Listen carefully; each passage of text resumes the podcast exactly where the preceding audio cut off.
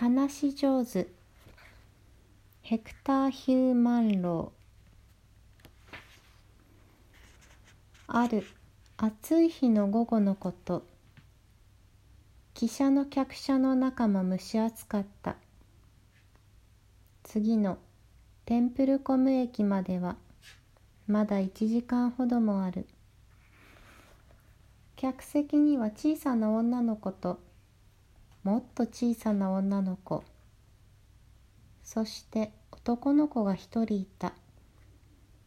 窓際の席には三人の子供たちのおばさんが座っている。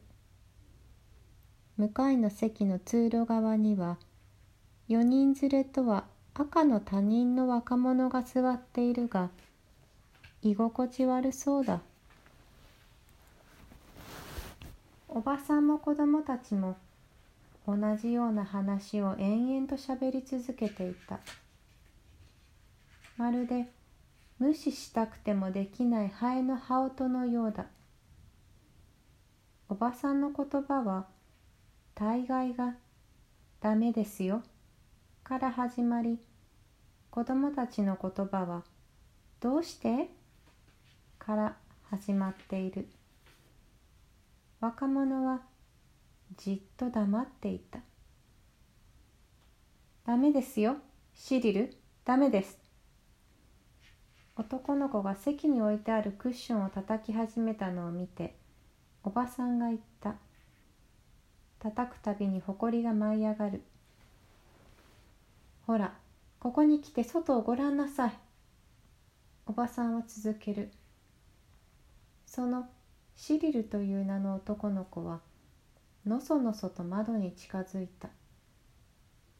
どうしてあの羊たちは原っぱから追い出されてるの？シリルが尋ねる。きっともっと草がたくさん生えてる野原に行くんでしょうね。おばさんが自信なさげに言っだけどあそこの方が草がいっぱい生えてるよ。草しかないんだから。ねえおばあさん草ならあの原っぱの方がいっぱい生えてるって。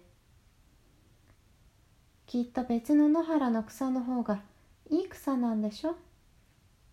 おばさんが適当に答える。どうしていい草なの？シリルはすかさず畳みかける。ほらあそこを見て。牛がいる。おばさんが声を上げた。牛なら線路脇の野原のあちこちに散らばっているのに気をそらそうとさも珍しそうに言った「ねえどうしてあっちの草の方がいいの?」シリルは食い下がる。若者の額に刻まれたしわが深くなったのを見ておばさんはこの人は厳しくて心の狭い人に違いないと思ったおばさんは野原の草について満足な答えを用意することができずに困っていた小さい方の女の子が突然歌を歌い始めてみんなの気がそれたマンダレーに行く途中その部分だけしか知らないようで夢見るようなけれどもはっきりとした大きな声で何度も何度も繰り返す。大きな声で2,000回繰り返して歌えるかどうか賭けでもしているのではないかと若者が思ったほどだ。歌えない方にかけている者がいたら負けてしまいそうだ。こっちに来なさい。お話をしてあげるから。おばさんがそう言った。若者がおばさんを二度にらみつけ一度非常警報装置に目をやったからだ。子供たちはいやいやおばさんの方に身を寄せた。いつもつまらない話を聞かされているのだろう。低い声で内緒話でもするように話し始めるものの子供たちが何度も大声で無作法な質問をするのでその度に話の腰が折られた。おばさんの話はありきたりで恐ろしくつまらないものだった。誰からも好かれるとてもいい子の女の子が暴れ牛に襲われそうになったけれどその子を大好きな大勢の人たちに助けてもらうという話だ。いい子じゃなかったら助けてもらえなかったの？大きい方の女の子が言った。若者も尋ねてみたいと思っていた質問だった。いいえそんなことはないわ。おばさんは弱々しく答えた。でもねその子のことをあんまり好きじゃなかったらみんなすぐには駆けつけてくれなかったでしょうね。こんなバカバカしい話聞いたことない。大きい方の女の子がきっぱりと言った。僕最初のところしか聞いてなかった。あんまりくだらないから。そう言ったのはシリルだ。小さい方の女の子は何も言わなかったけれどとっくの昔にお気に入りの歌を繰り返し小さく歌い始めていた。あんまりお話はお上手じゃありませんね。席の端からいきなり若者が言った。思いがけない攻撃におばさんはすぐ反撃に出た。子供たちにちゃんと理解できてしかも面白い話をするのってとても難しいことなんです。突っぱねるように言う。そんなことはないでしょう。じゃああなたがお手本を見せてくださいよ。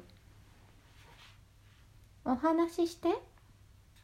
大きい方の女の子が口を挟んだ。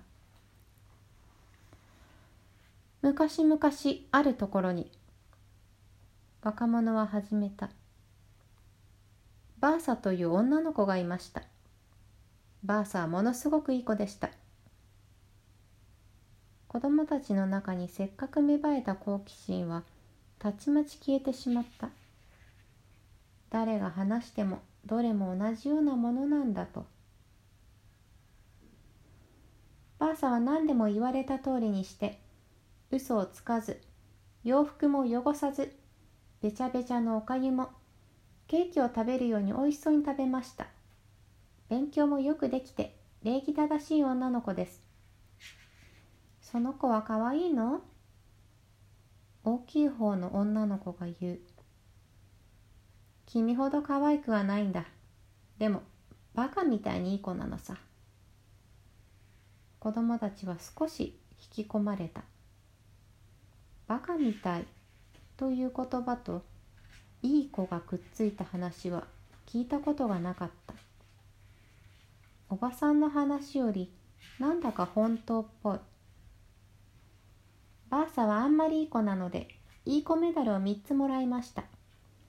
バーサはメダルをいつも洋服につけて歩きます。言いつけを守るメダルと遅刻しないメダル。それにお行儀いいメダルの3つです。大きな大きなメダルでバーサが歩くとぶつかり合ってチリンチリンとなりました。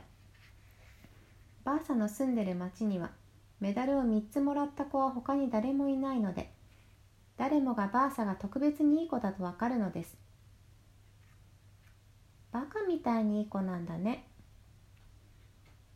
みんながバーサのことを噂するのでやがてこの国の王子様の耳にまで届きました。王子様はそんなにいい子なのだったら町外れにある王子様の庭を週に一度散歩してもいいとおっしゃいました。とても美しい庭でそれまでそこを散歩することを許された子供は一人もいません。その庭での散歩を許されるということは大変な名誉なのです。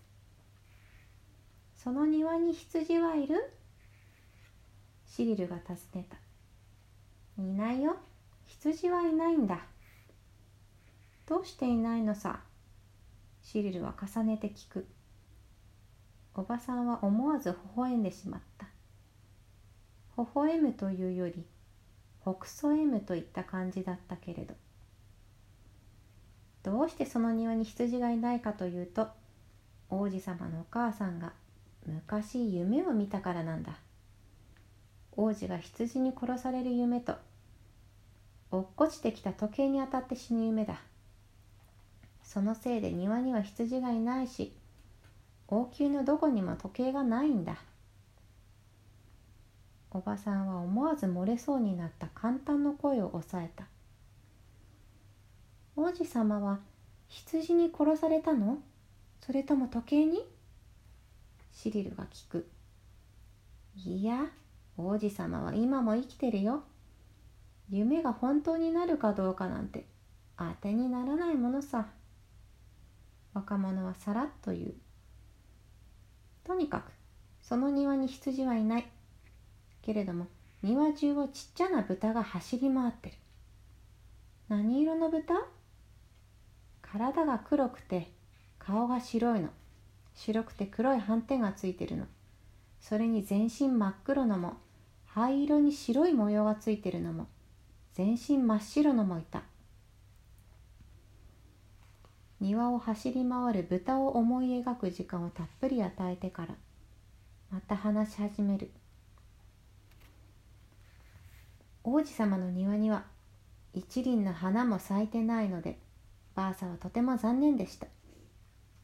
優しい王子様の庭に咲く花は決して摘まないと目に涙を浮かべておばさんと約束してその約束をしっかり守るつもりでいました。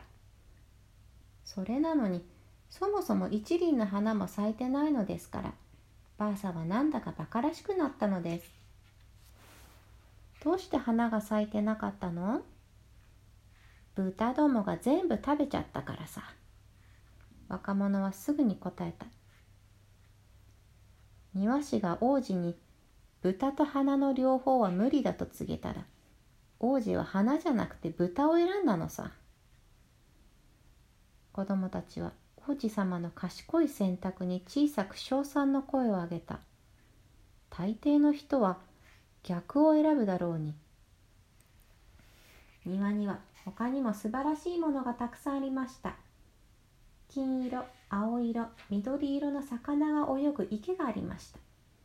木には美しいオウムが止まっていて賢いことをしゃべります。流行の歌を歌って聞かせる鳥もいます。バーサは庭を歩き回るのが大好きでした。そしてこう思ったのです。もし私がものすごくいい子じゃなかったらこんなに綺麗な庭に入ることは許されなかったしいろいろな素晴らしいものを見ることもできなかったんだわ。バーサが歩くたび3つのメダルがチリンチリンとなって自分がどれほどいい子なのかを思い出させてくれます。ちょうどその時一匹の大きな狼が庭の中にブラブラと入ってきました。晩ご飯に太った子豚を一匹いただこうと思ったのです。何色の狼？子供たちが一斉に聞いた。すっかりお話に引き込まれている。体中が泥の色さ。下は真っ黒で薄い灰色の目はギラギラと光っていて言葉では表せないくらい恐ろしいんだ。その狼が庭で最初に見つけたのはバーサでした。バーサがシミ一つない真っ白なエプロンを身につけていたので遠くからでもよく見えたのです。バーサも狼に気づきました。狼はそろそろと近づいてきます。ばあさんは庭に入るのを許されなかった方が良かったのにと思い始めました。ばあさは必死で走りましたが狼が大股で飛ぶように追いかけてきます。ばあさはなんとか小さな藪にたどり着いて分厚く生えた木の中に身を隠すことができました。狼はくんくん匂いを嗅ぎながら木の枝をかき分けて近づいてきます。口から大きな黒い舌を垂らし薄い灰色の目は怒りにギラギラと光っています。バーサは恐ろしくて恐ろしくてたまりません。そしてこう思いました。もし私がものすごくいい子じゃなかったら今頃私は町にいて安全だったのに。ところが藪に咲く花の香りがとても強かったので狼はバーサがどこに隠れているのか嗅ぎつけることができません。それにびっしりと枝が茂っているのでいくら探し回っても見つけることはできません。そこで狼は仕方なしに諦めて小豚で我慢するかと思いました。狼がすぐそばを鼻をクンクン言わせながらうろつき回っているのでバーサはブルブルと震え始めました。するとそのせいで言いつけを守るメダルと遅刻しないメダル。それにお行儀いいメダルがぶつかってチリンチリンとなりました。狼はちょうど立ち去ろうとしたところだったのですがメダルが鳴る音を聞いて足を止め耳を澄ましました。その音はすぐ近くから聞こえてきます。狼はその藪に飛び込みました。薄い灰色の目は残酷に勝ち誇ったように輝いています。